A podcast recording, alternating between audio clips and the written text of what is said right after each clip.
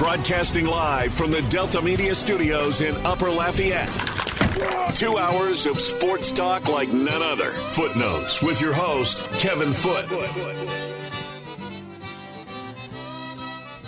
Welcome into Footnotes. Kevin Foote on the game, broadcasting live from the EFCO Development Studios in Upper Lafayette. EFCO Development is a civil construction company that specializes in new multifamily construction. Simulcast on Stadium 32.3. 133 on LUS Fiber. The game hotline is 337 706 0111 706 0111. Yeah, you know, lots to talk about. Look, it is Tuesday. It is not the Monday after the draft, but any we're not going to spend nearly as much time on the draft unless you just want to discuss a lot of cert- certainly feel free to continue the discussion on that, but I want to start with the NBA because the NBA kind of took a back seat last week because you know of all the other, mostly because of the draft and other things going on. So I do want to discuss it. You know, you got to take the um, the fun results when you get them. When the Kevin Durant trade was made, eh, you know the Phoenix Suns were declared by many as the favorite to win, to get to at least to, to win the West and get to the finals. And I, um, it's not over, but that is um, good to see. And again, I, I've never hated the Phoenix Suns, but uh, you know the the whole you know getting Kevin Durant and everybody making him the favorite. I, I'm gonna naturally buck against that, and so I kind of like it. And we've talked about it here and there throughout the season how the Nuggets get zero national respect and everyone just assuming they're going to fall apart once they get to the playoffs. So it would be nice to see. Now, you know, I hope the Lakers win it all, but if the Lakers don't get there, I hope it's I hope it's the I hope it's either the Sixers versus the Lakers, which would be a good old school uh, NBA final, or the Sixers versus Sixers versus the Nuggets. That's what I hope happens. We'll see. Now, the Celtics all year long have looked great and like they got beat twice by the Hawks. They got taken till deep into the fourth quarter in another game, and then they get beat by the Sixers on their home court last night without Embiid. So they're showing some cracks. I mean, that's pretty nice. Um, we don't think a lot about coaching,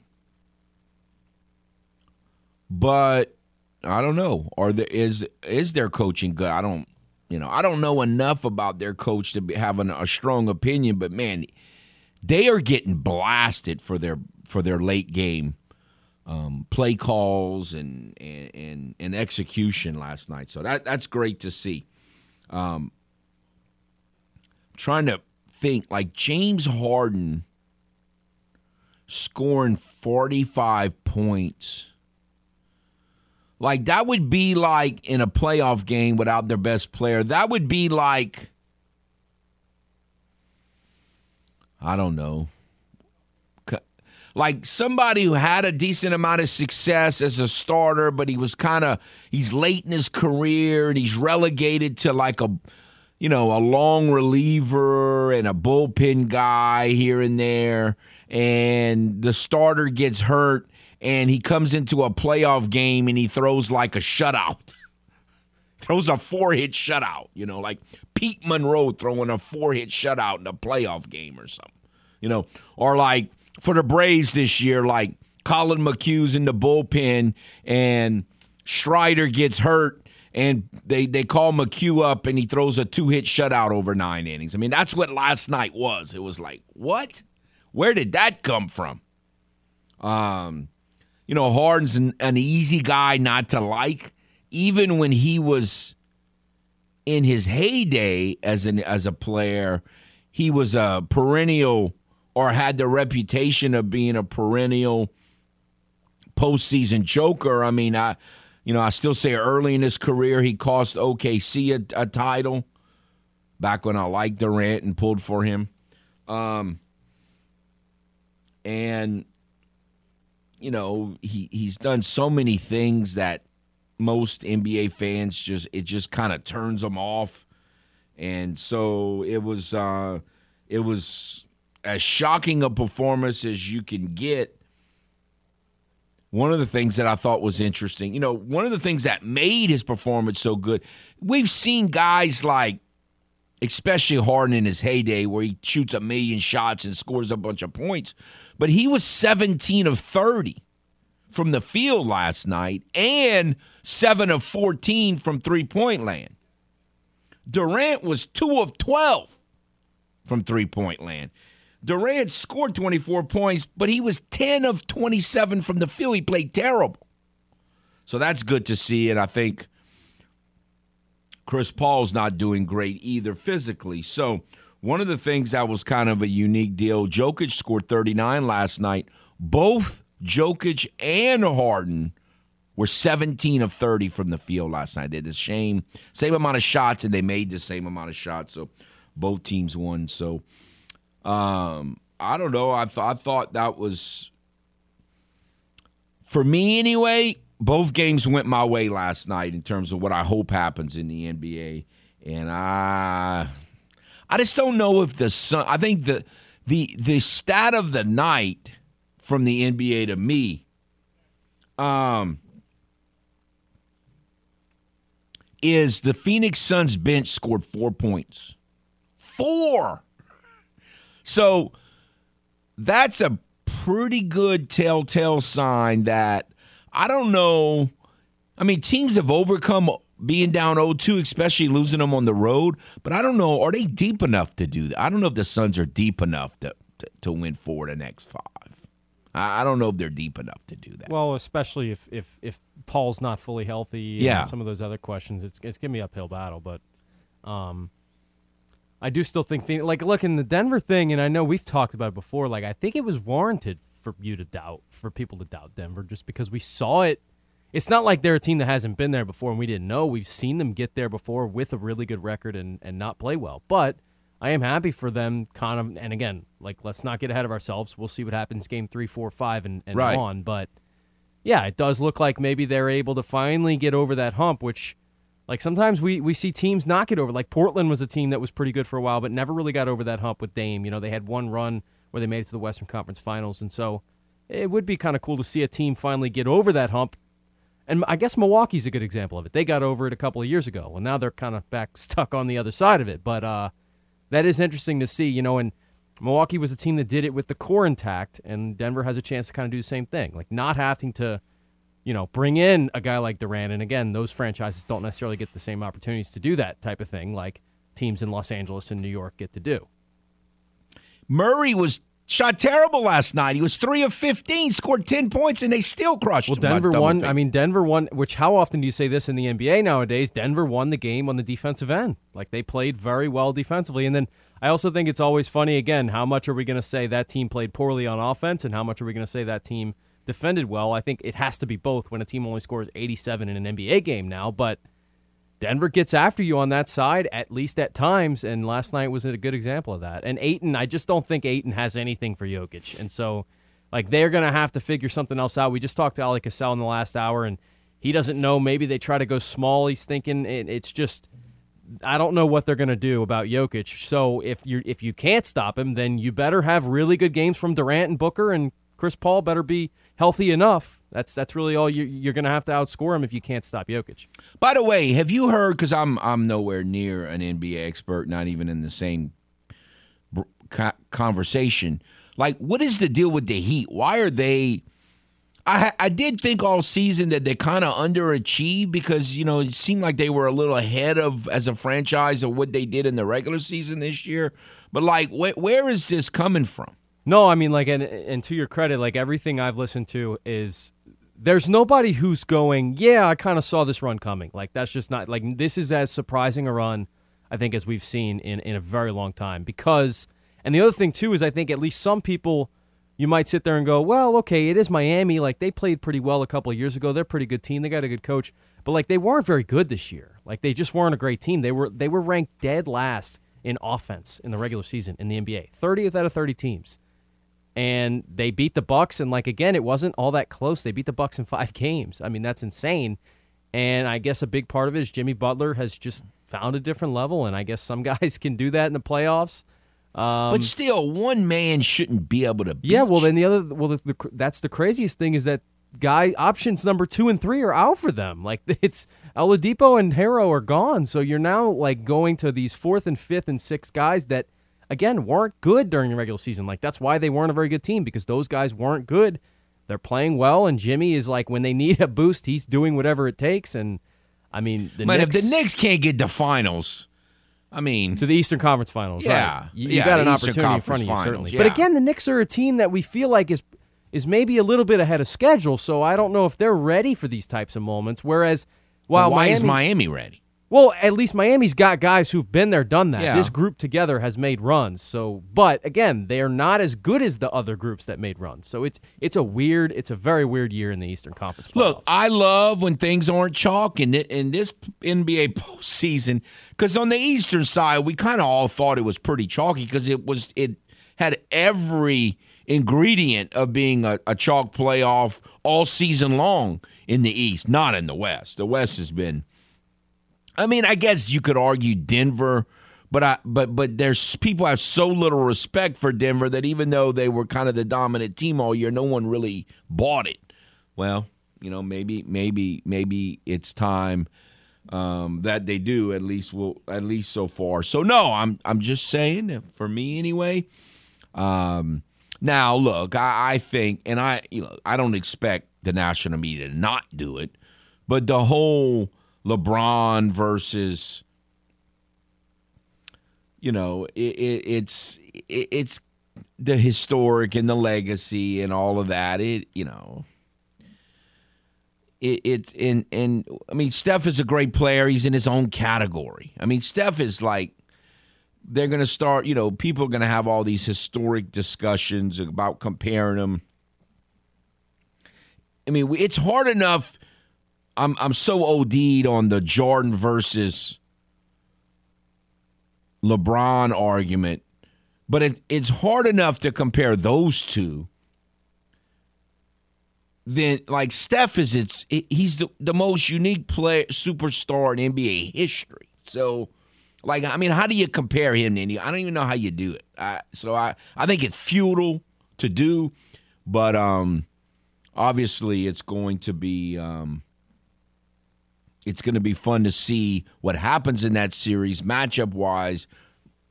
Forget about all that, uh, you know, historical where it all falls historically. I mean, very few players have ever had the impact those two players have had ever. I mean, you can call it whatever you want and rank them however you want. It's all semantics almost. Um, but you know, people have been saying that the Lakers are a threat, and I was like, well, I like hearing that, but is it really true? And Dawson was like, eh, that that ain't the case, and I. I was kind of agreeing with Dawson, but they're in a pretty good position right now. So we'll see. Maybe, maybe, maybe they were right on that deal. We'll take a timeout and be back. Stay tuned.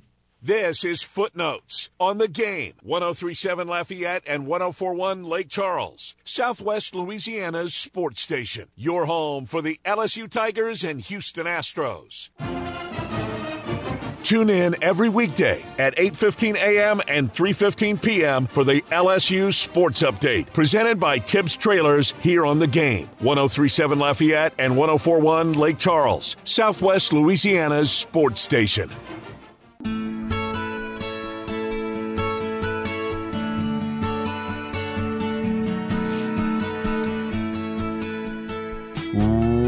Welcome back to Footnotes. Kevin Foote on the game. Again, the game hotline is 337 706 0111. 337 706 0111.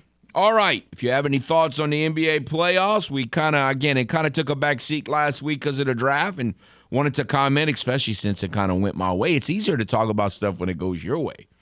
Um, Last night kind of went my way and kind of didn't, having to do with the Astros. They won the game.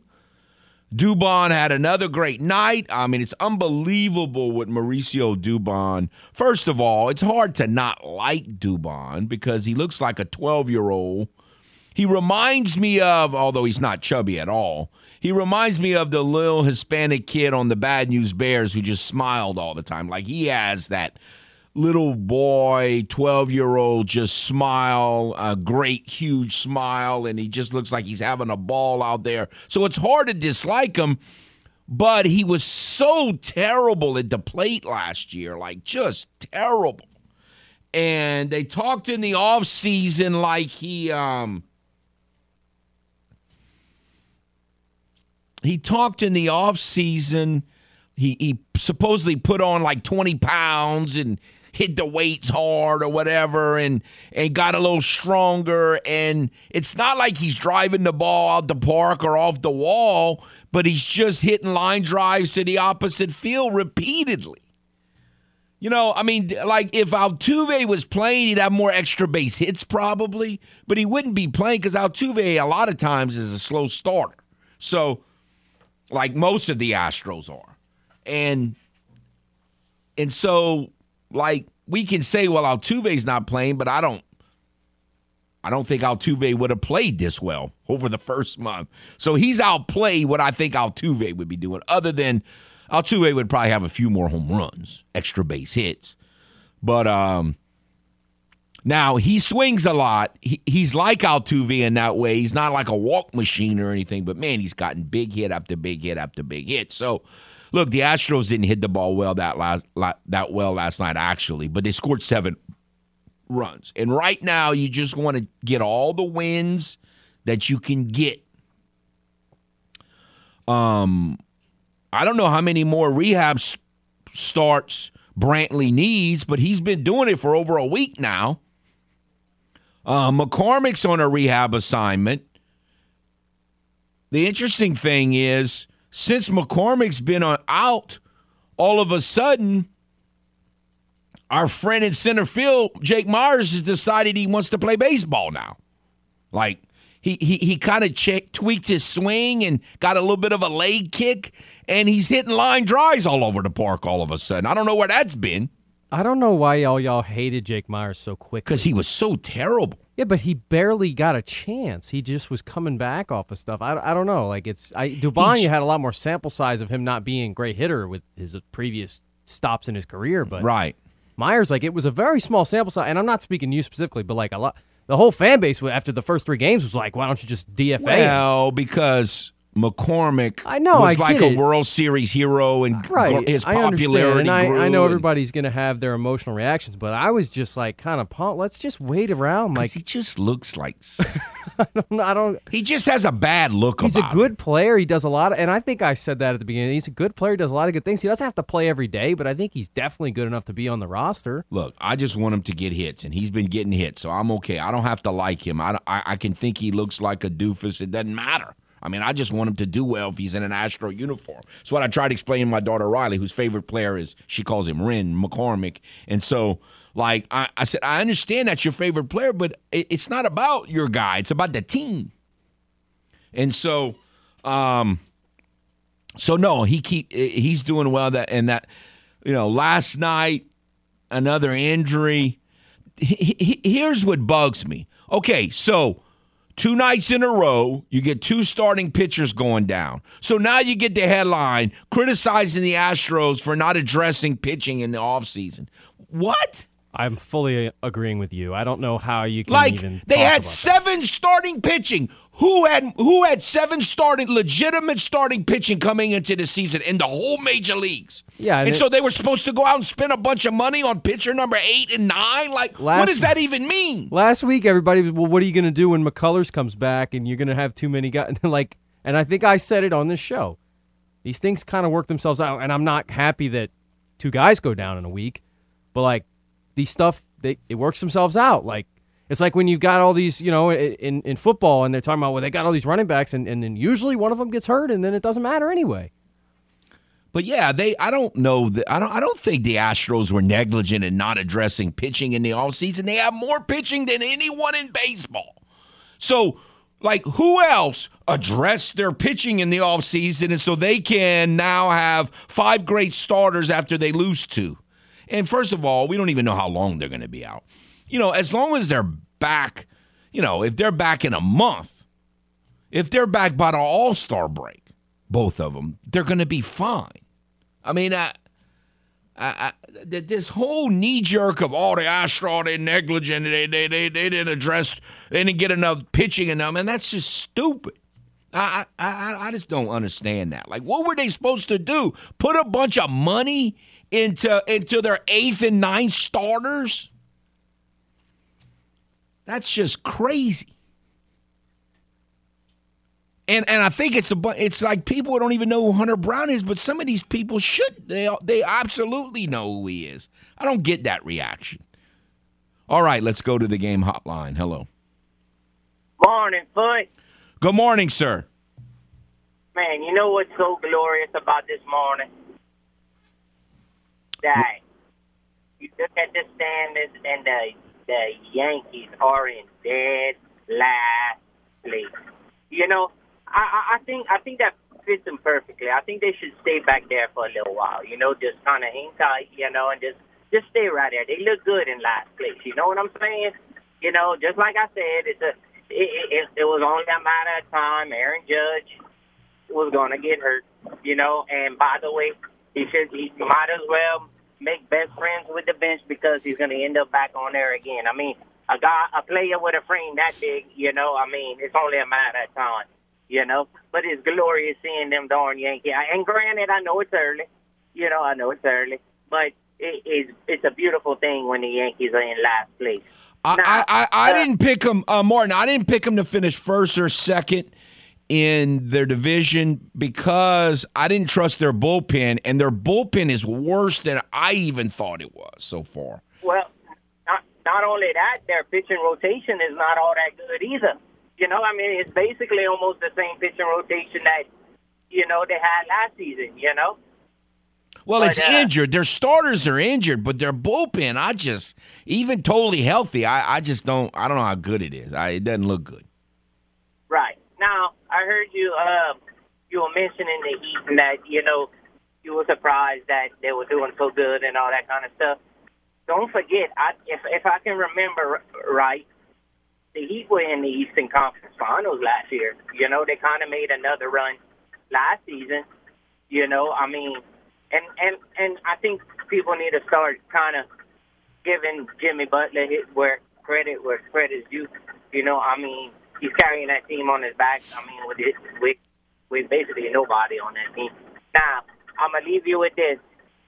Your your gold your Golden Girls are not going to the finals because if anybody can beat them that's in the playoffs right now, is the Warriors. But for that to happen, Klay Thompson needs to shoot better than he did last game. You know, Jordan Poole needs to step up a little bit. You know, and and Looney Looney needs to continue to have games like he, you know, uh, he had uh, in Game Seven against the Kings. You know, with the rebounds and everything. But uh, I mean, people people forget that the Warriors are the defending champions you know, and they're not going nowhere until somebody, you know, takes that crown from them. But thanks for taking my call. All right, take care, man. I know. I, I understand he hates the Yankees. He's supposed to hate the Yankees, but he's he also needs to relish. His Red Sox had a great victory last night. I mean, that was a great victory. Don, uh, Dante. Um, Bichette went five for five for the second time in a week and they still won the game six to five. That was a that was a nice and and you know some of their young players are doing well for the Red Sox. Again, it's May the second, but I I had a feeling because on paper the Red Sox look absolutely atrocious going into the season. They really did. And don't get me wrong, I picked them, you know, at the bottom of the division. But I but I also said that it would if they won the division, it wouldn't shock me. I mean, I I thought that was the only division where you could make a case that everyone in that division could win it. Now, I don't think they're going to win the division. Don't get me wrong, but it will not surprise me if they at all if they have a winning season because every once in a while, just when you count the Red Sox out, they they do better than you think they're going to do. Um, and so no, they're they're off to. Uh, for as bad as their roster looked going into the season, they're they're off to a, a, a, decent start. But again, I understand it's early. They don't have enough pitching. Uh, there's plenty of room for pitchers to get hurt. Plenty of time for that. Sale's been seems like has had some really encouraging starts, and then he just has looked dreadful in others. So, um, you know, and that's you know not uncommon early on. Some guys, you you know, you get off to slow starts, or it just takes a while before you get where you're going to be. But uh, no, it's uh, if I was a Red Sox fan, I'd be a little more encouraged than I thought I would be. A little over a month into the season, and again, I, I think the Yankees are the Yankees lineup is going to get better if it gets healthy. So I wouldn't worry as much about the lineup, and the starting pitching is going to get healthier. I wouldn't be as worried about the start, but the bullpen, I just they're gonna have to do some serious work at the All Star break, I think, to get their bullpen where it needs to be. All right, we'll take a timeout. Be back. This is Footnotes on the game. 1037 Lafayette and 1041 Lake Charles, Southwest Louisiana's sports station. Your home for the LSU Tigers and Houston Astros. This is Footnotes, live from the EFCO Development Studios in Upper Lafayette on the game. 1037 Lafayette, 1041 Lake Charles, Southwest Louisiana's sports station.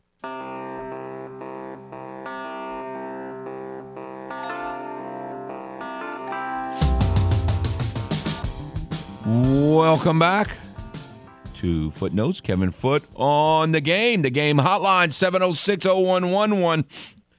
706 0111.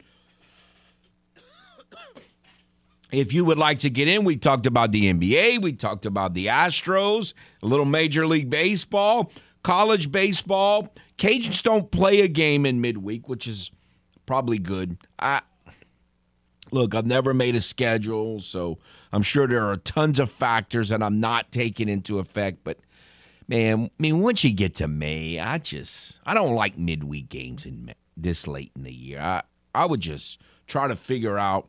Of course, somebody a scheduler would probably say, "Well, you don't like five week games and you don't like midweek games in May." I know that's what I'm saying. There's probably factors I'm sure I'm not factoring in, but I just I don't know. LSU plays at Southeastern tonight, six thirty before taking on Auburn over the weekend. Auburn is we'll be talking with Koki tomorrow as to plan more about this, but Auburn is you know tie with Alabama, kind of middle of the pack. Uh, nine and twelve, or you could argue maybe a little bit below, but they're in the middle of the Western Division, tie with Alabama. A good team, certainly not one of the five or six better teams in the league.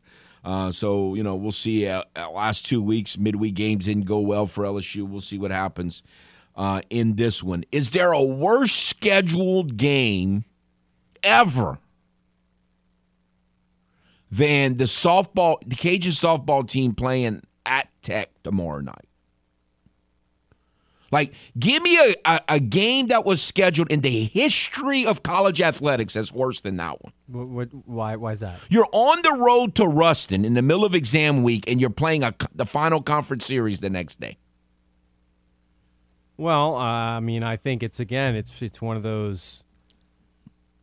They wanted another game, and, and they're in the area, so they went and played. But it's. It is, but it's like that is not a fun trip to Rust. Yeah, well, I mean, listen, Monroe. Like if the, they were sure playing, the either. if they were playing at like McNeese and it was an hour there, and just, I mean, I would think that they shouldn't. But Ruston, I don't know.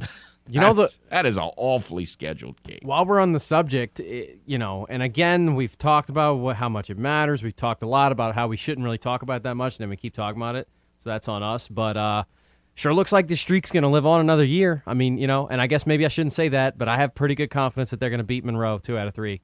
So it's it's kind of crazy to sit again. The, the conference was as good as it's probably ever been, and it's not as top heavy, but it's probably deeper. Yeah, and I mean they, they found a way. There was a couple of, I mean, certainly the uh, the Troy one looked dicey for a minute there, but here they are again. You know, I think some people forget it wasn't you know i don't know when when was it i'd have to go back and look it was over 10 years ago but there was a year where western kentucky was really good In fact, they won the league, and the Cajuns were really good, and South Alabama was really good. So I don't think. I think in terms of the top three, I don't think the conference right now is as good as the top three in that league. But probably the sixth, seventh, eighth place team in the conference now is better than whoever was sixth, seventh, and eighth back then. So I think that's from a depth standpoint, that's fair. But um, no, it's look if they sweep Monroe at home, and again, Coach uh, Glasgow brought it up in yesterday's presser that remember last year they got beat. Was it last year or two years ago? I think it was last year they got beat at home on a uh, on senior day, and it kind of ruins the the whole festivities when you get beat. It was kind of like on uh, this year they got beat on senior day. It, you know that that uh, that that when they had the little ceremony. No, what, what game was it? I remember. No, it was alumni day. It was alumni day, and they got beat at home, and and he was just, you know, he had that that feeling that you get when you you know you get beat and the season's over kind of look and obviously it wasn't over, but that's just how he felt. Um, by the way, we, we, we didn't mention LSU on the softball side. They're they're in sixth place right now. They're finishing out against Georgia, who's in second place. Coach Glasgow brought up an interesting kind of mentality or thought process yesterday, and I agree with him. He's like, essentially what he was saying was probably a lot of Cajun fans want were rooting against South Alabama like last week. He's like I, he was rooting for South Alabama to win, not for South Alabama to lose, rooting for South Alabama to win because you want them to have the highest RPI they could have because you beat them three times. In other words, he's trusting that he's going to take care of his own business against ULM which he should trust that and think that way. Not not to say that it's impossible they could lose, because certainly they could lose.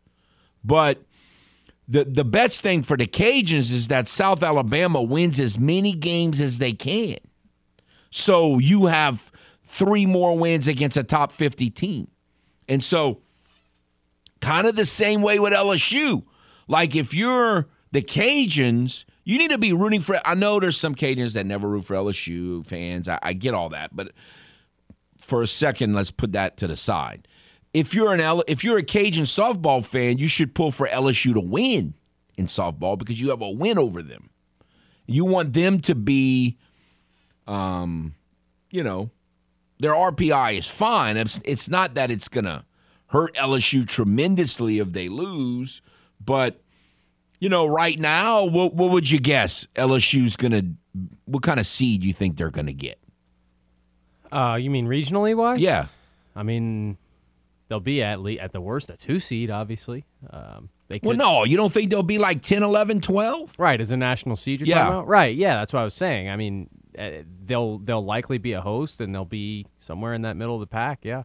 Now, Will the Cajuns potentially get sent to Baton Rouge? That's an interesting. Uh, it's always kind of what you think if they're not going to be a host thing. The good news also for UL is is Monroe is only 119 in the RPI, so you're not going to have that like you know where baseball's playing them and they're like 240th, where you're going to have that big loss. Now you're you're number 10, and I think you're going to stay around. Maybe you might drop to 11 or 12 for playing Monroe, uh, you know, even assuming you beat them three times, but yeah, you won't drop that much. Right. Well, the good news for baseball, well, it's not good news, but in terms of the RPI, that doesn't even matter anymore. Like that ship has sailed, and so you you you you don't you just have to worry about winning.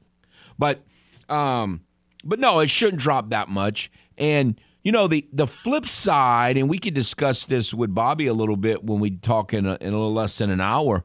But the flip side of that argument is if you're LSU, you're thinking if I'm LSU and I'm seated, has nothing to do with fear. It's just what's right.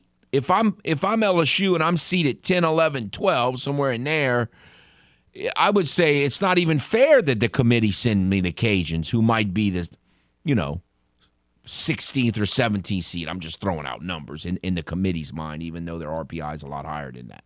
But you know what I'm saying? I mean, they they probably want someone who's not in the top 20 sent to them. But it, but but I don't think it's totally based on that. I, I think at some point there's some geographic concerns that go into it for for for seeds lower than one. So it's going to be um, it really will be interesting to see how they do it. Coach No, Gla- Coach Glasgow has gone into great detail, and I just I just don't have the faith in the com- the very few committees have ever shown me that they go they really peel back a lot of layers when they make their decisions. But in that situation, the RPI number is going to be there for you all. But like what I'm interested in is who's going to give in it. Like I'm kind of of the mindset again. It feels like they're not going to give him a host site because of the non-conference top 25 record. But who are they going to give it to is what I'm looking at. Because a team that's 13th in the RPI is Washington, who has a loss to McNeese, and I know that's one game, but UL doesn't have a loss to McNeese, and they had plenty of chances to lose to teams like McNeese. Um, you know, Wichita State's sitting down there at 18. I don't think they're going to get considered, but that's a team where you immediately go, okay, if they're going to give a team in outside the power conferences, they're going to give it to UL before they give it to someone like Wichita State. So then you have a bunch of teams in the SEC. You have Tennessee, Arkansas, Alabama, Georgia. Are all those teams getting host sites? Like all six of them? Plus, again, the teams that are already like I don't I don't know who you're going to give it to over UL, and if you do, you know, fa- which again, there's an opportunity to complain regardless because if the RPI is there, it's there. But like, I think there's going to be some real situations where you go, I don't know how you give it to Washington over UL when you compare the resumes. I just hate when people say top 25 record. They don't really have much of a top 25 record. They have a top 10 to 15 record. Like, you know, I, I don't know. I just think it gives the wrong impression when you say top 25 record. right? I know I, that's no, the I, I get category. it. Right, But they're not playing a bunch of top 25 teams. They're playing a bunch of top 10 teams. And again, like back to Washington, and I, that's what I'm just going to pick on is what what you might hear the committee say is, well, they have a win over UCLA, and you go, well, they played them three times, so they got one win. But like, does that really matter? UL played them once and lost to them once, but does that mean like I don't? I, they played McNeese once and lost the game, so that one's going to be interesting. Like what Washington does, and I know Washington has some really good wins elsewhere, but like they again. The committee's not going to value the wins over top 50 Sun Belt teams just because they're not the name brands. Whereas Washington has some top 50 wins over Pac-12 teams where they're going to go, oh well, it's it's Arizona State or it's whoever. That's why I've gone back for years. I, I, I've had a very unpopular opinion going for decades. Conference wins should go in a different category. They should not count the same. A, a win over a top 10 team in your conference should not count as much as a win over a top 10 team in another conference. Should not be the same value. Conference games are different. I have always argued that, and very few people agree with me on that. But conference games are different. We'll take a time out and be back. This is Footnotes on the game. 1037 Lafayette and 1041 Lake Charles, Southwest Louisiana's sports station. Your home for the LSU Tigers and Houston Astros. Are you fluent in Footlish? Not to worry. We're here to help with the Footlish Dictionary. Benedict Arnolds. Benedict Arnolds. Now, an NFL expansion team that stole a bunch of Saints players and coaches when first created, also known as the Carolina Panthers. Now, back to the man with his very own language. Kevin Foote and Footnotes.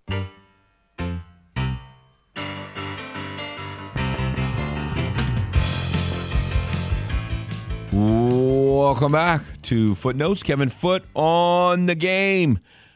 Again, the game hotline uh, for the next hour 706 0111. 706 0111 if you would like to get in. Um, we haven't talked a great deal uh, about Cajun baseball. We will more as the week goes on. Um, they are going to. We talked to interview Coach Deggs yesterday, and you know the more and more you look at this team, it is just unbelievable. The season they've had is just been so crazy. It's like they're the kind of team that every time you think they're dead, they come up and they play great. And then every time you think they're really good, then they just play a game that you're like, why did that just happen? Like they they they are and you know, kind of the way we were discussing it, it's almost like they're everything that's good and bad about baseball all rolled up into one team. Like they are just a hard team to figure and to, um, you you know, I, they should. I didn't expect it, but I think they outplayed Coastal, but they didn't win. You know, they just they didn't win the series, and yet they played really well. Obviously, they played better against LSU than most people were expecting them to. And then, you know, so that's what worries me a little bit about this. I think so many Cajun fans are going to just assume that they're going to go to ULM and sweep. And if they go to ULM and sweep, should you be surprised? No, they're better than ULM and you could you could argue that they should sweep. And I think it's easier to sweep a team late in the year when the injuries or the you know whatever all the negative aspects that can happen to a team kind of begin to mount against on, on certain teams but you know to coach Deggs' point I mean, I'd have to look at their schedule. They beat someone. They're not undefeated. I mean, they're not winless. They beat someone in the league, so they've obviously played some good games. And again, this is baseball. Teams are going to play good games here and there. And when Coach Degg says, we've proven this year that we can beat anybody in the country or lose to anybody in the country, that's pretty close. Like, you know, they beat the number one team in the country on the road and James Madison is nowhere near the worst team in the country, but I think his point is that they've played games where they didn't look really good. They've played at a really high level at times, and they've played at a really low level at times. And so it's just, I would just warn against. Because again, I, I know I look at baseball. Sometimes the in the game of baseball, it's just different than the other sports. I think sometimes the game beats you. The other team does not beat you, the game beats you. And so I, I just think when people look at baseball with a football mentality, they're just disrespecting the game or they just don't understand the game, which, again, there's nothing wrong with that. A lot of people don't understand the game. But it, again, baseball is just different. And, and I don't think softball is totally like baseball, but it's a lot like baseball. Uh, I think softball, the parity is, is, is increased dramatically. It's, I think it's way better than like the women's basketball, the lack of parity in women's basketball, which is which has made big strides in recent years. It seemed like, but it's still like softball. It's way more like you know way more high at a higher level of parity than than, than women's basketball is but in that like the good mid majors can beat an elite team i don't think there's too many good mid major i mean i just think there's a huge gap between that mid major level and the elite level in in in basketball because it's a five man game. I mean, you know, there's five players on the floor. It's, there's not as much that goes into. You have two or three great players. It's hard to match that up. Um, and so it's, it, I think it's very different. And but so softball is not like baseball in that way. But again, I we'll see. I mean, they've got exams this week. They're coming off as heartbreaking a loss as you can come off of. And so we'll see how they respond. But I just I would guard against. Oh, they gave up 35 runs, and so they're going to be an easy team to beat. I, I just you got the game beats you sometime. Uh, I mean, and you can hit uh, a ton of balls. Like last night, the Astros didn't really swing the bat that well. If you, I don't know if you, you know, if you may not have seen the Astro game. A lot of you probably didn't, but they didn't hit the ball well. They hit a bunch of balls that were barely hit. They just found holes. I mean, that's that's what happened. They they they hit a bunch of balls that were not hit hard at all. And sometimes you just crush balls and it goes right at people or they make great catches. That's the game. But last night, the, the Astros didn't hit a bunch of home runs. They didn't crush a bunch of balls. They scored five runs in the seventh. They hardly hit any balls hard that whole inning, and they scored five runs. And again, that happens sometimes. That's baseball. So it was the game that went that that favored them last night. They didn't just completely crush it or just execute all that great. And the reverse can happen. That's why I just be very wary of all that. One hour down, another hour to follow. Stay tuned. Broadcasting live from the Delta Media Studios in Upper Lafayette. Two hours of sports talk like none other. Footnotes with your host, Kevin Foote.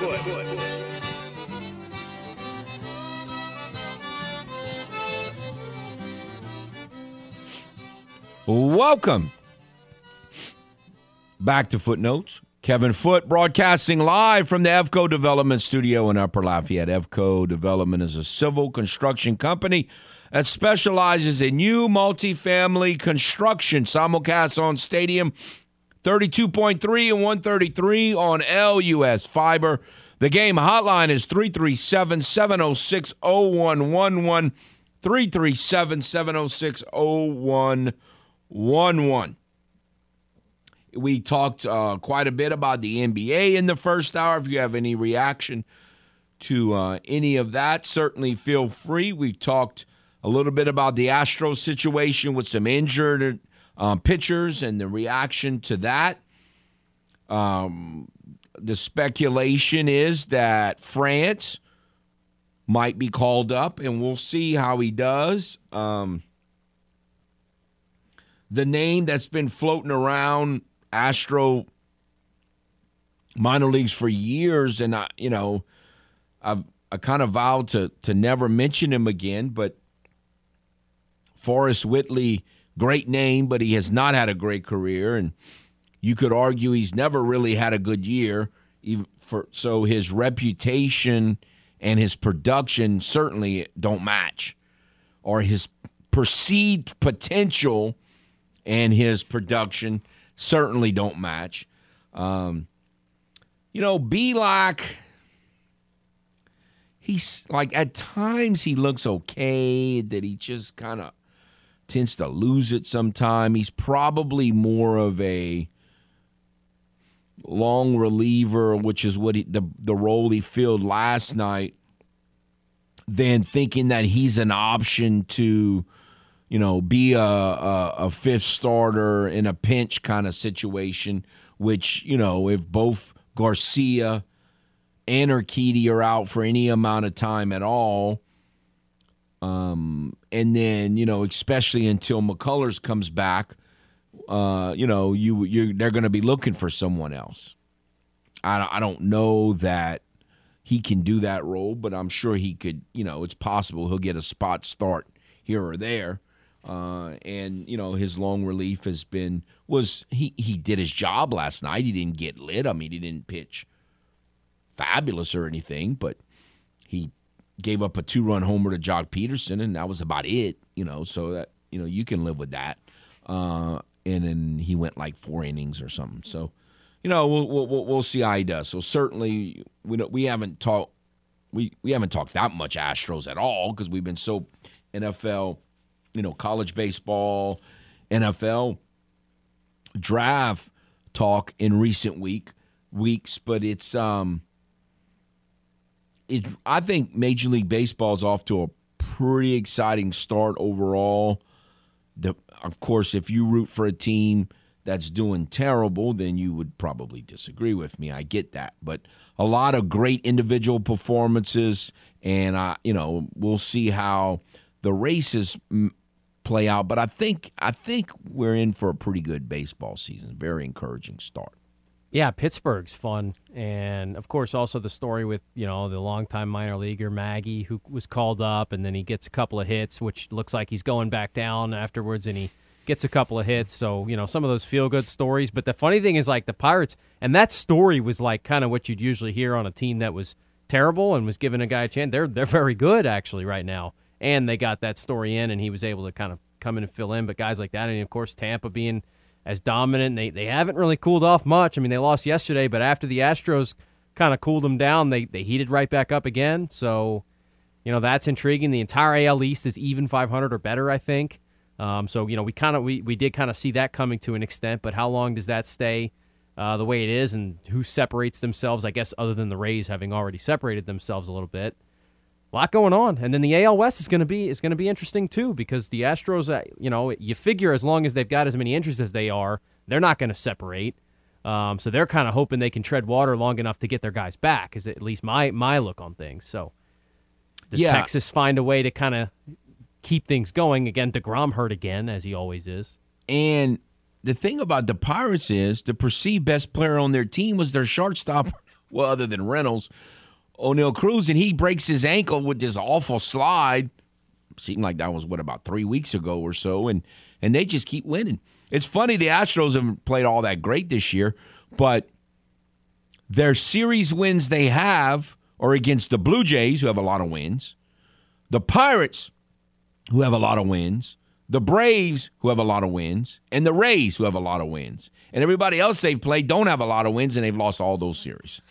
Just, again, that's that's that, that's baseball. So certainly, any of those subjects, certainly, feel free to give us a call 706-0111.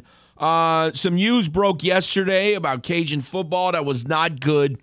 It was ironic. We were having a discussion at work yesterday with some coworkers who are Cajun fans, and they were like, "I just can't even believe that how little movement or how few players the Cajuns have lost in the transfer portal."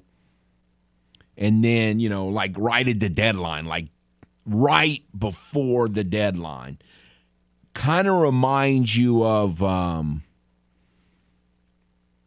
Cedric Russell on the men's basketball side right before the deadline, like the last day, he decides to to go to Ohio State.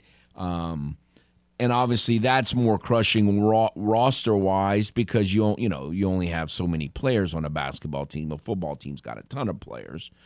Not that it's a good loss because I guess there's a lot of different ways to look at it. You know, they like a lot of their cornerbacks, but they're with Trey Amos going, entering the transfer portal. They lost Eric Garror, whose eligibility expired. And now you've lost Trey Amos, or it looks like you, have, in that he entered the portal and he's already put out that he's got offers from people, you know, SEC teams like Florida and Alabama. So you figure he, he he's not going to enter the portal and then turn down offers from SEC schools. But um, and we were discussing this before. It didn't hit me until it was until Raymond said it before the show. I'm kind of surprised that Mekhi Garner get because he didn't get drafted because you know he transferred from UL to LSU essentially to get drafted. I guess you could argue, or to increase his draft stock down the road. He played better at LSU than I thought. I mean, he played a bigger role at LSU than I kind of thought he would, and he's got the size and the you know, he's got a lot of skills and didn't happen. I, I didn't even, that, that kind of went by me over the draft weekend. I'm like, when he said that, I'm like, well, that's true. That's kind of a little bit of a, of a surprise there. Um, so we'll see what happens. Again, Trey was a high school quarterback at Catholic High and he was a good cover guy. You know, I joked he had one more interception than I do. So he, he isn't a guy, not all great cornerbacks get a lot of interceptions, but I think he was a really prime. I think they thought he was going to have a big year this year. And so certainly not good, but we'll see if they have enough depth. You know, they've recently moved some cornerbacks to safety. Maybe they could always move a safety back to cornerback if they need a little more depth. So that's what the offseason and, and training camp or August camp will be about. Let's go to the game hotline. Hello. Good morning. Good morning, sir. Hello? Hello. Go ahead, sir. Hey, Kevin. You know, y'all were talking about baseball, all these teams that are coming out of nowhere. You know what? I think Pittsburgh and Baltimore, you know, they they were like the Astros five or six years ago. They accumulated all these top picks, and all these players are coming through, coming up in the majors, and uh, I think that's what's making a difference for these teams. Well, I, I I do think that you know they they I think Baltimore's got a, some special young players potentially. Yeah, I agree. I mean, I I don't know. Like the Pirates, that one surprises me way more than Baltimore. I I, I when the Astros played them, you know, I don't know how good some of these guys are going to be long term, but man, they are having a lot of fun and playing with a lot of spirit, no question. Oh yeah, their outfield's pretty good. But that Suwinski, that guy right there, looks like he's going to be good, Kevin. You know, Kevin, you heard about that pitcher from Baltimore has retired. He's a relief pitcher.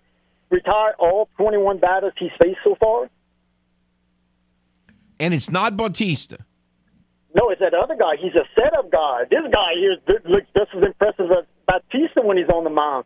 He's gotten out every batter he's faced so far. He got he, he's only got one save in that in that thing, but every batter he's faced, he's gotten out. I don't know. I, I think they say it's a, a major league record so far. I mean, he was up to 21. I don't know where it's at right now. I can't even pronounce his name, but if you look at their roster, you see That's which funny. one it is. You know, it's funny I mean- because even when they were really bad, like two years ago, when the Astros faced them, like they had some relief pitchers that, yeah, I mean, they just dominated the Astros. So the, uh, they've had better arms in their in, in their bullpen in recent years than their record overall record indicates, and it sounds like they got another one. But you know, they, they even traded one that was good last year, that Yes. Lopez with Minnesota, and he's doing good at Minnesota. Look, they got a, they just have a lot of talent, and I think they're like the Astros. They need these players to come into major leagues, you know, and things like that. But Kevin, don't you think all these rules changes are benefiting all these younger teams that, that are able to steal more? Well, cer yeah, I would think younger, more athletic teams, yes, who who don't have big egos and whose agents, you know, aren't really can't really don't really have much of an argument. So they yeah, they can run. I I I I, I can buy that. Yes. Yes, I, I just like the way the new rules changing the games, Kevin. I think it makes it for, a way more exciting game, buddy. Hey, y'all have a good day. Take care. And Gonsolin last night. The Di- the punk scored 13 runs. The man needed one more out. He loads the bases with two outs, and they didn't let him get one more out. That's what happens when I draft punks on my fantasy team. Just cruel and unusual punishment is what that is. They won 13 to 4 or something. The starting pitching could go five innings. Of course, he is coming off an injury, so I guess that maybe that's something to do with it. Still, not on a pinch count, but I guess they don't want to push him too much. Maybe they. That you know they don't have as many. They're they're used to like leading the league in wins, and so they've had some rough stretches this year. I guess they didn't want to push the envelope too much, but uh, but um, no, I th- I think there's a lot of again. It, it's still obviously very early, but I, I think it's there's a lot of things setting up that could be a fun finish way down the road um, um, for, for for baseball. And I think you know uh, I know everyone picked the Padres, and I know why they picked the Padres, and I um. I don't think it's going to be as easy for the Padres to win that division as a lot of people are thinking, but Again, that's why they played a game. All right, we'll take a timeout. Come back with more. This is Footnotes on the game. 1037 Lafayette and 1041 Lake Charles, Southwest Louisiana's sports station. Your home for the LSU Tigers and Houston Astros. Are you fluent in Footlish? Not to worry, we're here to help with the Footlish Dictionary. The Lil MVPs. The Little MVPs. Now, a Major League Baseball team that struggles to win games despite having multiple MVP winners on its roster. Also known as the Los Angeles Angels. Now, back to the man with his very own language Kevin Foote and Footnotes on the game. 1037 Lafayette and 1041 Lake Charles, Southwest Louisiana's sports station.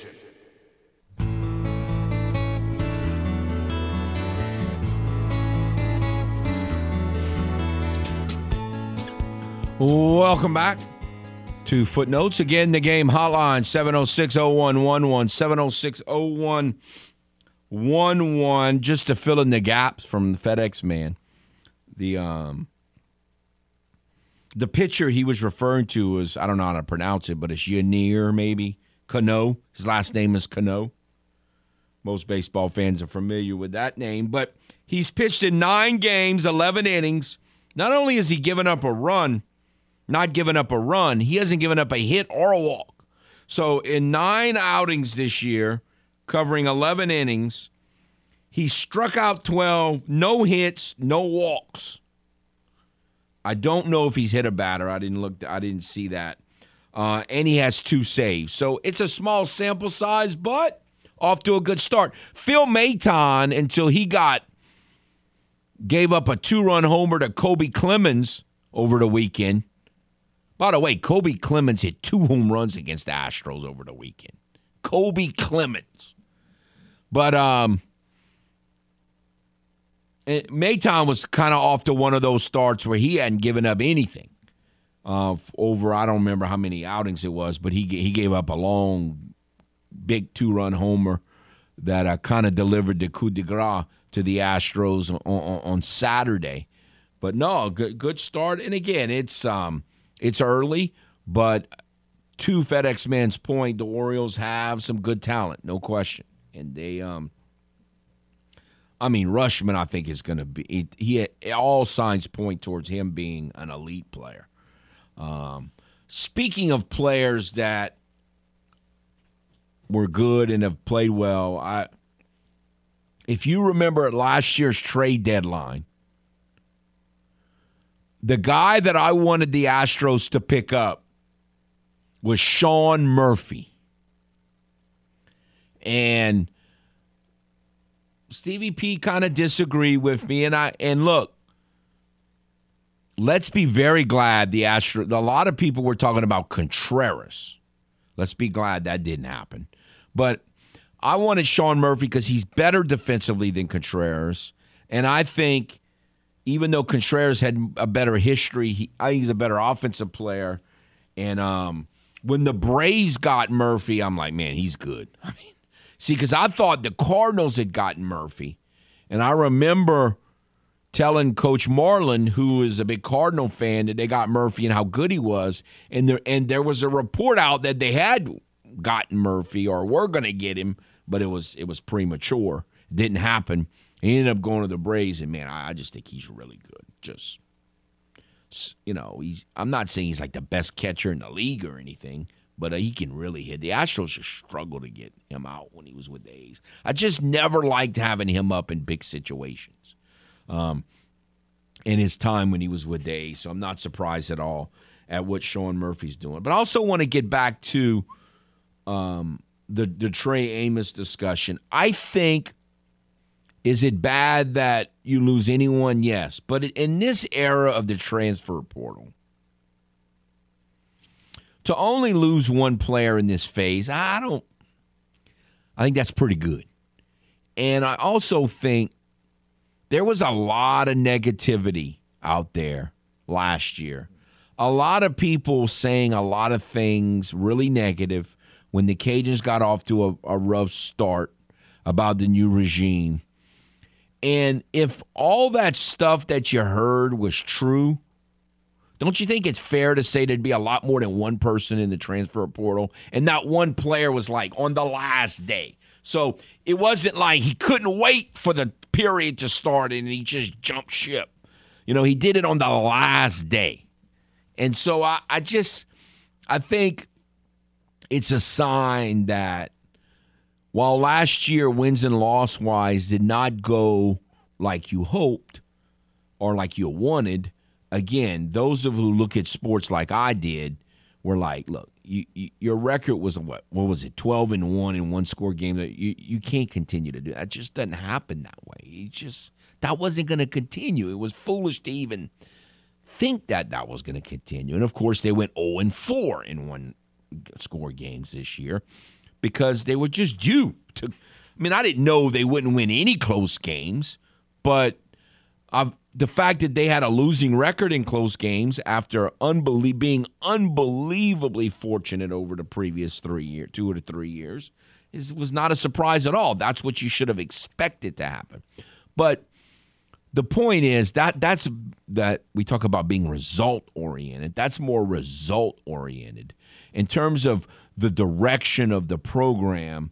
The fact that they've lost so few players in the transfer portal, to me, is at least somewhat of an indication that the players still believe in the direction of the program. So I think that's all a good sign if you're a Cajun uh, football fan. Now, again, you know, that's kind of the macro view of this. The position specific view of this, they're probably not going to be able to come up with a player who has the physical skills that Trey had at that position because, look, he, he didn't th- put up a bunch of interceptions, but he still was a good, productive player for three years. Did his did his job for the most part, and you could tell he had a bright future. He had a lot. You know, that first year he was just learning on the fly. He was going to a new position.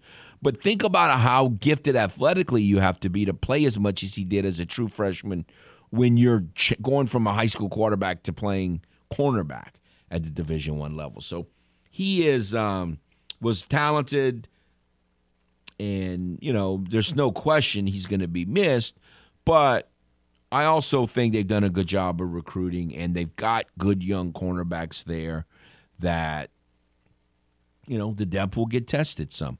You know we we it's you know spring football is over been over with for a few weeks now so it's not like uh, we're going to talk a whole lot about spring football. But the the most and we're going to be bringing this up again when we get to August, when camp starts, or at least when we get to Sunbelt Conference media days in uh, in late July.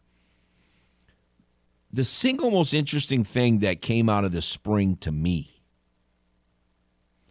well, obviously the the whole only have one quarterback was a unique thing, but I'm talking about moving forward, was that they were going to be able to do more man to man, even though they lost Eric Garror. Like they were they were going to be more there was going to be more press coverage was was the was the message we were hearing and i wonder with trey leaving if that going to alter that approach some and i'm wondering i mean i got to believe trey Amos was a big part of that mentality or that approach and so it'll be interesting to see how much that changes once they get into camp in August in terms of what they're trying to do. So again, just trying to put that news from yesterday into into some perspective. Um, no question, talented player. You know, it's a local player. Look, I, I, I, there's no use sugarcoating it. Coach Dez is very different than a lot of coaches this isn't just a business transaction for him. He I don't know that he knows how to operate that way. I mean, this like in the world of college sports today, it's almost like professional sports for a lot of people. It's like you they just view it as free agency and you you know you're going to lose players in free agency. It's just part of the business, and you just it becomes a number, and you just you just say not that you want to lose players, but you know what's going to happen, and you have to just be able to move on and deal with it. They become a number. It's not like that for Coach Dez. I'm just telling you, it's not like he takes this stuff really personally. It's not a business transaction for him even though it's probably safer for his own mental health for it to be to, to adopt more of a it's a business transaction because that's the direction that college sports is heading in right now. He is nowhere near there yet. So I, I look i don't believe this is easy for him at all. You could tell he he was really upset last year when they lost all those players. And some of them he expected but some of them kind of blindsided him. And he takes this stuff personally. Like this is he's passionate about this stuff.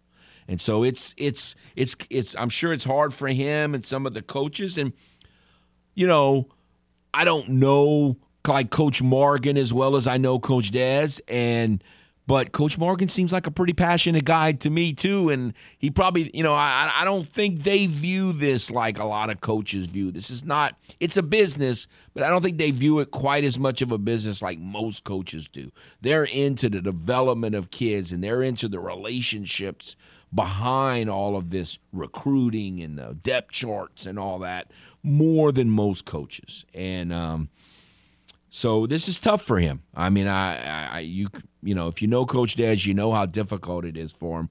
But they'll, you know, they'll move forward. I mean, there's nothing else you can do. It's just the reality of the situation. But I do think it's a very good sign how how small that number was in the transfer portal, and we'll see how they figure it out moving forward in terms of the cornerback position. All right, let's take a timeout. We'll come back shift gears to Cajun softball with our friend Mr. Bobby Nova next. Stay tuned. This is Footenotes on the game. 1037 Lafayette and 1041 Lake Charles, Southwest Louisiana's sports station. Your home for the LSU Tigers and Houston Astros. This is Footenotes, live from the EFCO Development Studios in Upper Lafayette on the game. 1037 Lafayette, 1041 Lake Charles, Southwest Louisiana's sports station.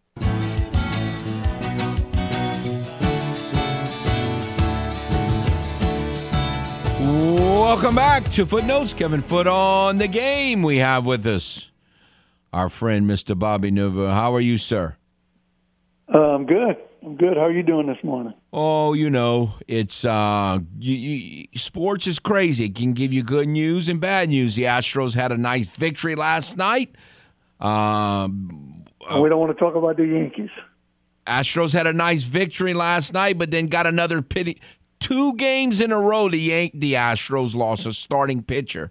One of them's already on the other on the IL, and we haven't heard yet on the second one. But I wanted to ask you, since you brought up the Yankees, when you, you you've been traveling a lot lately, does that help distract you when the Yankees are on a bad jag like they are now, or no, or no? Yes, it does. I don't, I don't, I don't have you know the time to watch them and the way they're playing right now, it's, it's probably best for me. Uh, last night I got home and I watched the eighth and the ninth inning, and it was complete disaster.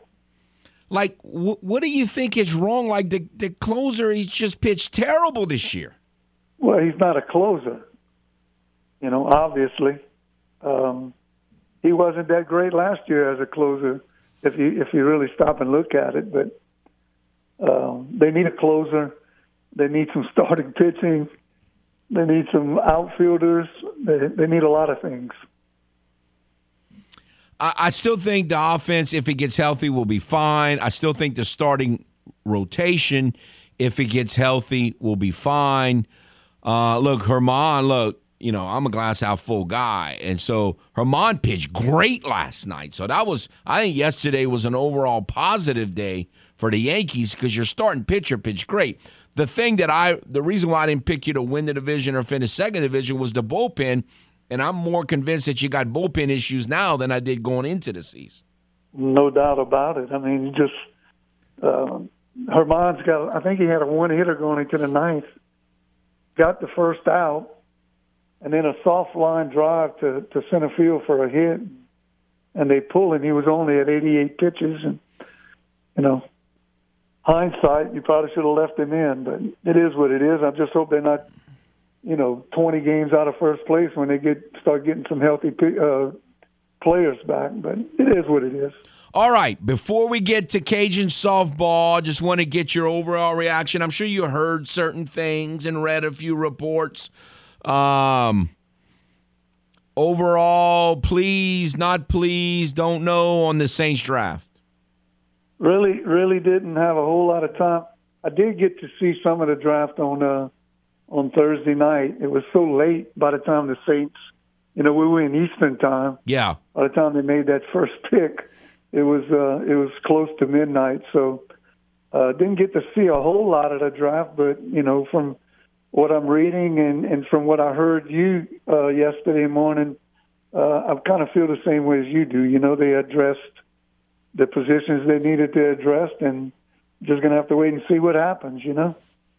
Right now, my main concern is raising kids in softball. No, I understand that. I get it. Um, all right, so I think there's, you know, from day one, you knew this at the beginning of the year. You knew this was going to be a brutal schedule, and certainly you wish you would have won more of the games against the top 10 to 15 kind of competition that you played. But and all the position changes and all, you know, this player, you know, did way better than you thought, and this player didn't do maybe as good as they did last year, and all of that upheaval that we've talked, not upheaval, but the, you know, the ups and downs and the trying to, the big jigsaw puzzle this season has been. Don't you feel like, or am I off base here a little bit, that there, the, that all of that is much more settled and much more where all the ducks are in a row than than it's been all season long right now. No doubt about it, Kevin. You know, uh, I think Coach Glasgow is kind of, and Coach Robichaux and Coach, Le- you know, the entire coaching staff, they've kind of uh, fallen into a, a pattern where they they they know how they're going to use each kid, and, and you know they're still using 13, 14 kids a game. Uh, you know, a lot of those kids are, are continuing to get some playing time, but they, they've defined their roles and for the most part, I think the kids have accepted their roles on the team and going into the games, they know what's going to be expected of them. They know when they're going to be coming in and, and what their roles are going to be. And I think it's it's helped, you know, the chemistry of the team. And I'm excited about where the team is right now. And you know, if you look back, Kevin, at the beginning of the year, I looked at the schedule and I said, uh, if we could win 43, 44 games – we would be in pretty good shape, and, and we're in position to do that now. We may not have won as many of the games as we wanted to win, and you know, back in February, you didn't. You had Maya Davis missed about what ten games or so, and uh, Lauren Allred wasn't in that lineup yet. You know, things could have been different, but they're not different, and, and we are where we are. And I'm looking forward to the postseason. I, I really am, and uh, looking forward to that game against Louisiana Tech tomorrow, and clinching that Sun Belt Conference regular season title this weekend. You know, that's a good point that I had kind of forgotten about that Coach Glasgow brought up in yesterday's presser that not all the games, but in that when they went to Florida for that big tournament, um, Maya and Lauren, who were two of their top four hitters, weren't even playing then, really. So and Lady Crater wasn't really playing that much either back in February. If you know, I don't remember how many at bats she got in that in that Clearwater tournament, but uh, I, I don't remember her getting a whole lot of at bats, and so um, you know, at, February was kind of you know nothing was really settled, and every time you know every game we had a different lineup, and but uh, everything seemed like it's settled into place now, and I think the Cajuns are, are ready to make a, a, a nice run in the postseason. I think they they know how they're going to use their pitching staff and they know how they're going to use the roster. So, like I said, I'm looking forward to it. All right, the great unknown from. You know, we all do it. We assume that if a player was really good the year before, they're going to be really good the next year, uh, and it doesn't always work out that way.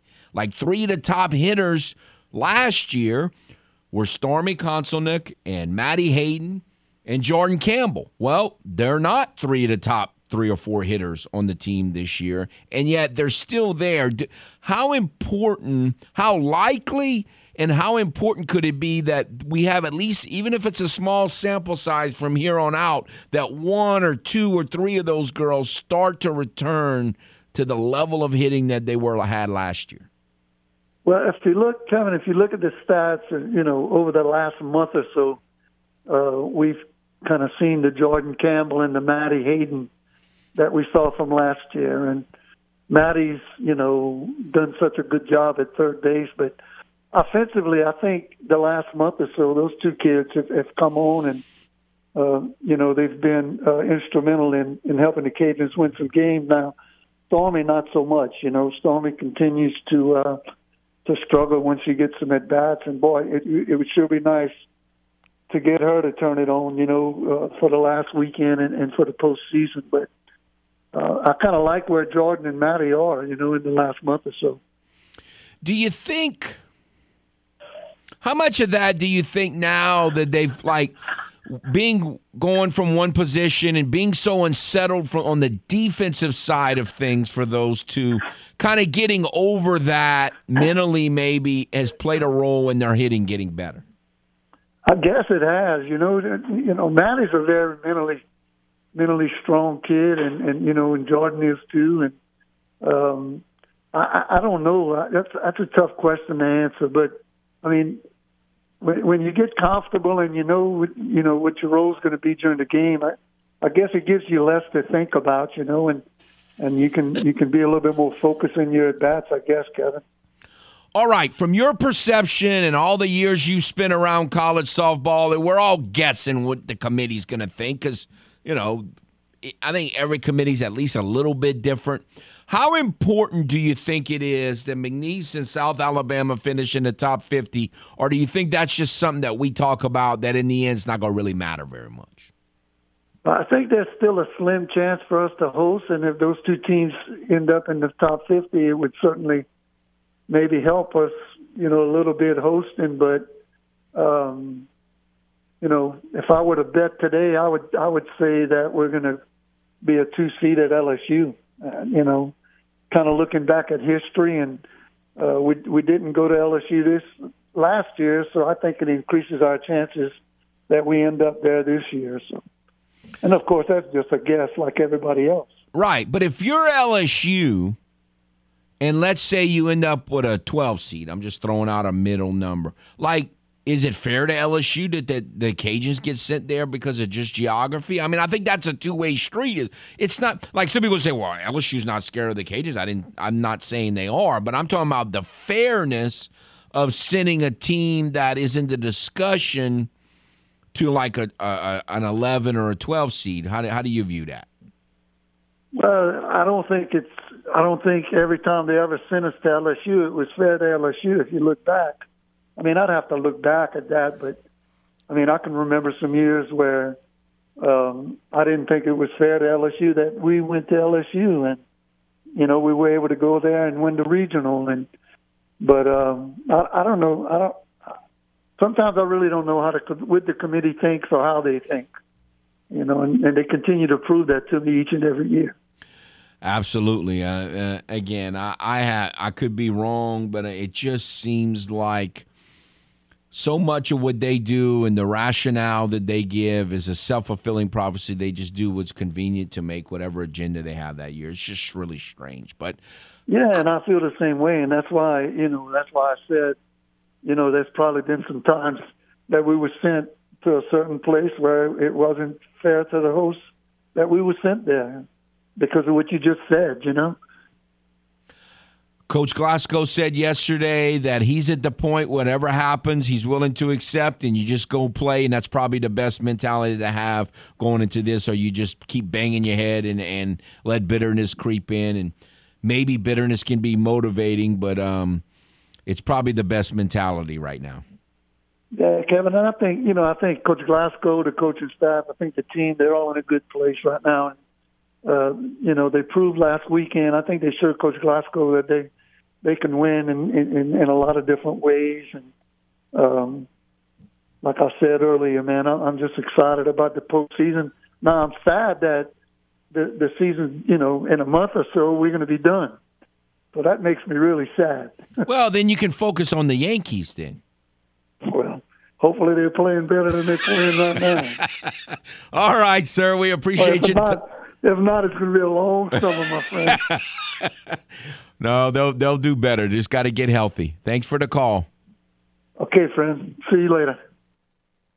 This is Footenotes on the game. 1037 Lafayette and 1041 Lake Charles, Southwest Louisiana's sports station. Your home for the LSU Tigers and Houston Astros.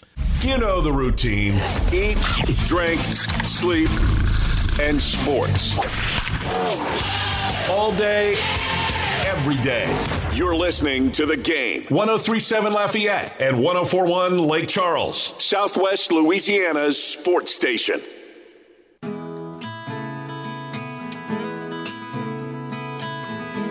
Welcome back.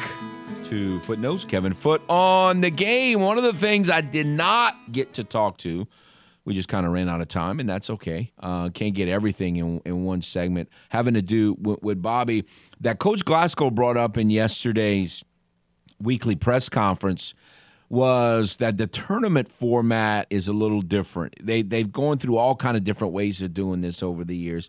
I've always thought it was a little cheesy, and Coach Glasgow thinks it's a lot cheesy to where you have two teams come from one brackets and you play double elimination, and then once you get to the finals, for TV purposes, doesn't matter whether you lost a game or not, you play one game. So it's like it's double elimination until you get to the finals, then even if you one team has one loss and one has no losses, then it's no longer double elimination. There's something that's a little unfair about that. And the primary reason to not play a dumb elimination in the recent way of thinking is it's kind of like this new high school trend of playing just one round of district play. You don't want to have to play too many bad power ranking games against a team that might be towards the bottom of your division. Now, that could still happen because some team in the Sun Belt could pull off a couple big upsets, and all of a sudden you're playing a team with an RPI of 170 or whatever in the finals, but not as likely this year. Yeah, the only thing I would say about the double elim and, and like the loss thing, and I understand that it that does make no sense when a team has one loss and another team has none and they play.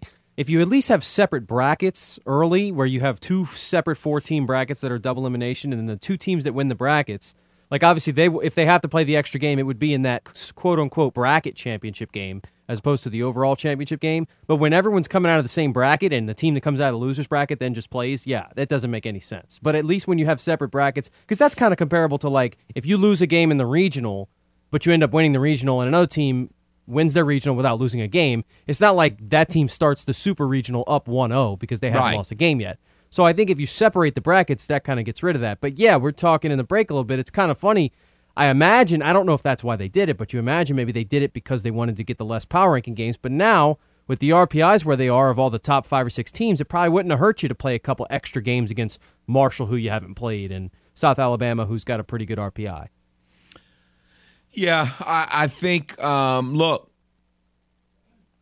you never know what's going to happen. You remember the 2014 baseball team got beat by Jackson State. If that was a single elimination event, then their season would have been over, and they ended up winning because it wasn't. So, could the Cajuns get beat in their first game in the tournament? Of course they could. Uh, and then, you know, at that point, you're like, well, why isn't it double elimination? We have the deepest pitching staff, and we're the number one seed, and we're the whole seed of, you know, the whole. And you know, I guess there's all kind of ways to look at it. Is my point. But Coach Glasgow said yesterday, it's just like if that happens, that happens, and you know, you just don't lose. I mean, you know, it's that's kind of what it is. And also to his point, they're in the conference tournament either way. So I guess I mean uh regional either way. So I guess if they get to the finals or win it, it could help them. But it's also possible that it's not going to really matter what they do in the conference tournament. I mean, we won't. We may never really know that for hundred percent, but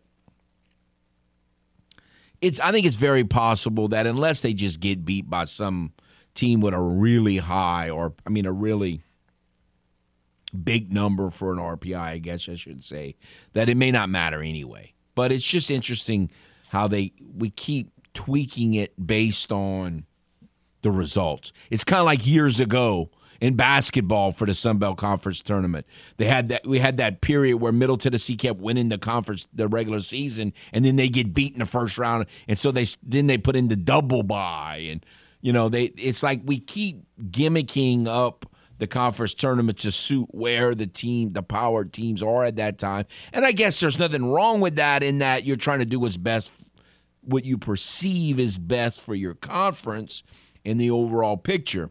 That also, and we don't have a really time to get into this, but I'll say it anyway. That's also m- always been my argument against, like more in the college football thing, where they say, well, how can they be in the college football playoff? Uh, they didn't even win their own conference. And my argument always was conference matters or conference matters and national matters or national matters. And never you, you in other words until everyone until everyone pl- uh, decides their conference champion the same way and has the same conference schedule and everything's the same like it is in the NFL, it does not matter how you. None of that matters what you do in conference, in my opinion. That's why conference mat, local matters are local matters, national matters are national matters, and the two should never be confused. And way too many people, in my opinion, do that. All right, appreciate Bobby coming on in the phone calls. Y'all have a nice day.